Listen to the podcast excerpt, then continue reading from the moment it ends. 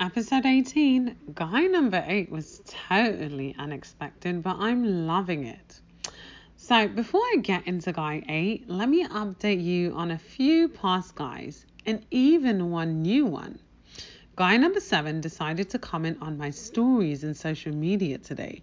He never responded after my final text to him after that BS he tried to pull, but I guess the comment was supposed to be his attempt to get back in my good graces.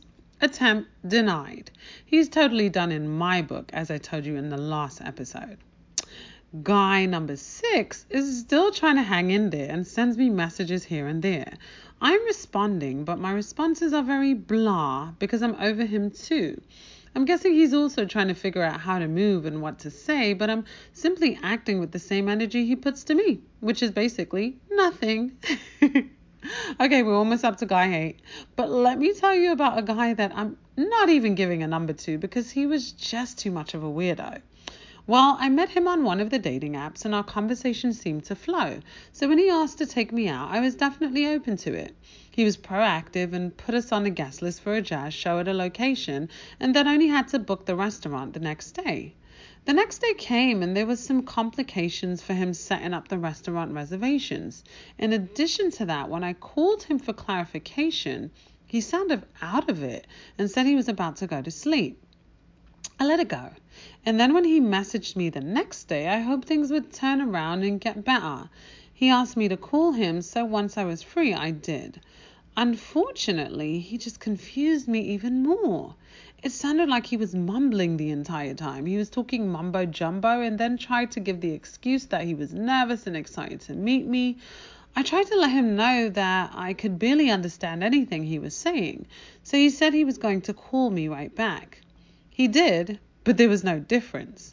I ended up telling him that I understand he's nervous, but the vibe seemed extremely awkward, and I was no longer sure if I even wanted to go on our date. He said he felt like he was putting his foot in his mouth and that we should just talk tomorrow. I said okay, but then felt the need to send him a text just letting him know that I thought about everything and decided it wouldn't work with us. I said he was a nice guy and I wished him luck.